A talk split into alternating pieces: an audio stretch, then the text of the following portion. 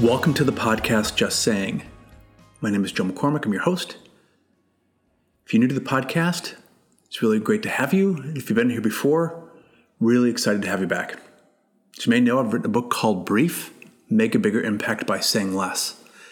And I'm the managing director and founder of the Brief Lab, where we teach people how to become lean communicators. Less is more. Today, we're going to talk about batching. It's a unique term from the computer processing industry. It's not a complicated concept, but a conscious habit that I want you to form. Batching, B A T C H I N G. Why am I talking about batching and computer processing?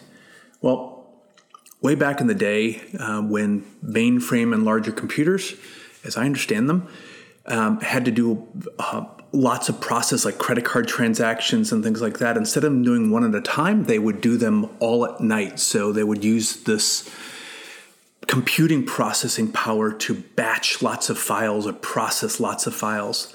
Like think of bank reconciliations or um, lots of data that they were using the computer process to do all these processes at the same time.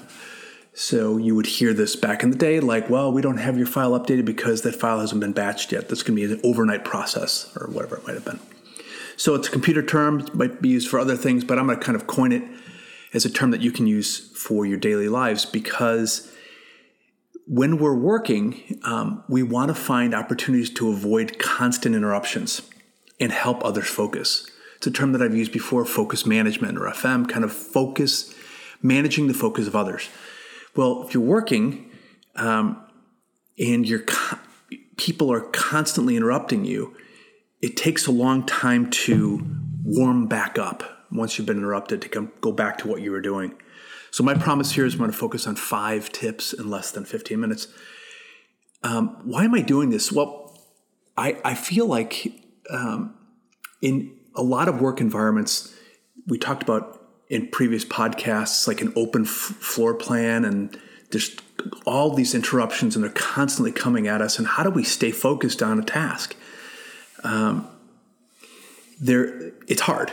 It's it's it's really hard. So I've heard a number of people share with me one of their takeaways from reading the book and taking our courses at the Brief Lab that they they started a new practice where they update people you know, once in the morning and once in the afternoon, kind of an AM and a PM practice. And I, it's I've heard this a number of times, and recently, as recently as a few weeks ago, somebody told me that they were doing this, and I thought, you know what, I, I need to do a podcast on this. And I thought about what they're doing, and it's like batching. They're batching everything together in in in, uh, in kind of bundles in their updates and bundles and those conversations and bundles. So we're going to talk about how to do that today. Um, I'd like you to think about a couple of podcasts that I have done to re listen to them. If you haven't listened to them, I encourage you to listen to them that would be related to this topic. One is a podcast that I did, number 49, about saying no. Because an important part of this is you're going to feel compelled to, like, hey, I got something really quick. I just want to go to my boss or my coworker or my colleague, and I'm just going to give them one at a time. Um, to, to get used to saying no. Maybe I want I need to hold all those for one bundle of many things. So you, you need to practice um, saying no more often. That's podcast number 49. And the, the other one, which may seem to contradict, which is uh, called Lazy Man's Load, and it's podcast number 75. And in that podcast, I really talk about the importance of one thing at a time. Don't try to carry everything at once. This seems to contradict it, but it doesn't, and I'll explain why later. Um, so today we're going to talk about how to help people avoid the constant sort of one-off interruptions during the day and helping them focus. Okay, who, who's who should do this? Basically, anybody who has to keep somebody in the loop, somebody informed. So it could be your boss, it could be your coworker, it could be your client, but you would one a person that you you would have to be carrying a lot of news or or tidbits of information. Um, the risk here is if we don't practice this and make this a conscious habit, is that if we just interrupt a person with one thing, research tells it takes 10 to 20 minutes for that person's brain to warm back up. Okay, imagine like if you, on a really cold day, if you open the door real quick and a flush of cold air came in, and then you left it open for a while and then you close it again, it's going to take the house a while to, to warm back up. Same thing if it's really hot outside, you open the door, you got an air conditioning going, it's going to take a time to cool down again. So there is a risk here if we do if we if we don't do this that um, we're going to make it harder for people to regain the focus that they've lost by the interruption. Because how do you do this? How do you tackle this? First off, um, emails.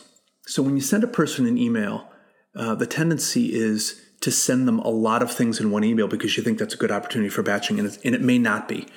My recommendation is only send an email one topic at a time if there's a specific call to action.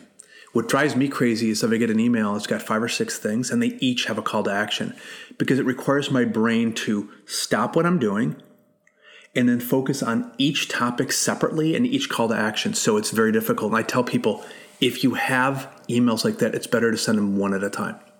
That said, when you're sending an email, it's it's perfectly okay to batch them into a number of bullet points if the majority of them are just for my information or for your information. So you're just giving an update. And then the subject line could be update, you know, multiple project updates, whatever the subject line might be. So for emails, only for those ones that are just strictly FYI. If it's a call to action, one at a time. Okay, second thing, list things in sequence when you give people updates, starting with the most important and then going to the least important and tell people this. Well, why would you do that?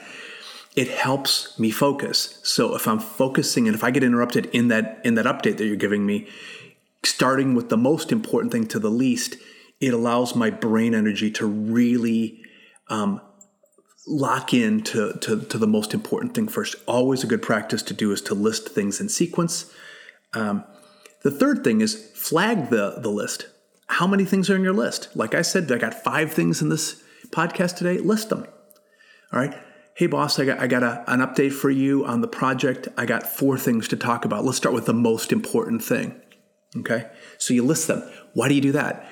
People love lists and it helps me focus even more because I, it's kind of like the chapters of a book, right? You know the numbers and you can, you can, you can follow how people are making their way through the update, through their batch. Okay.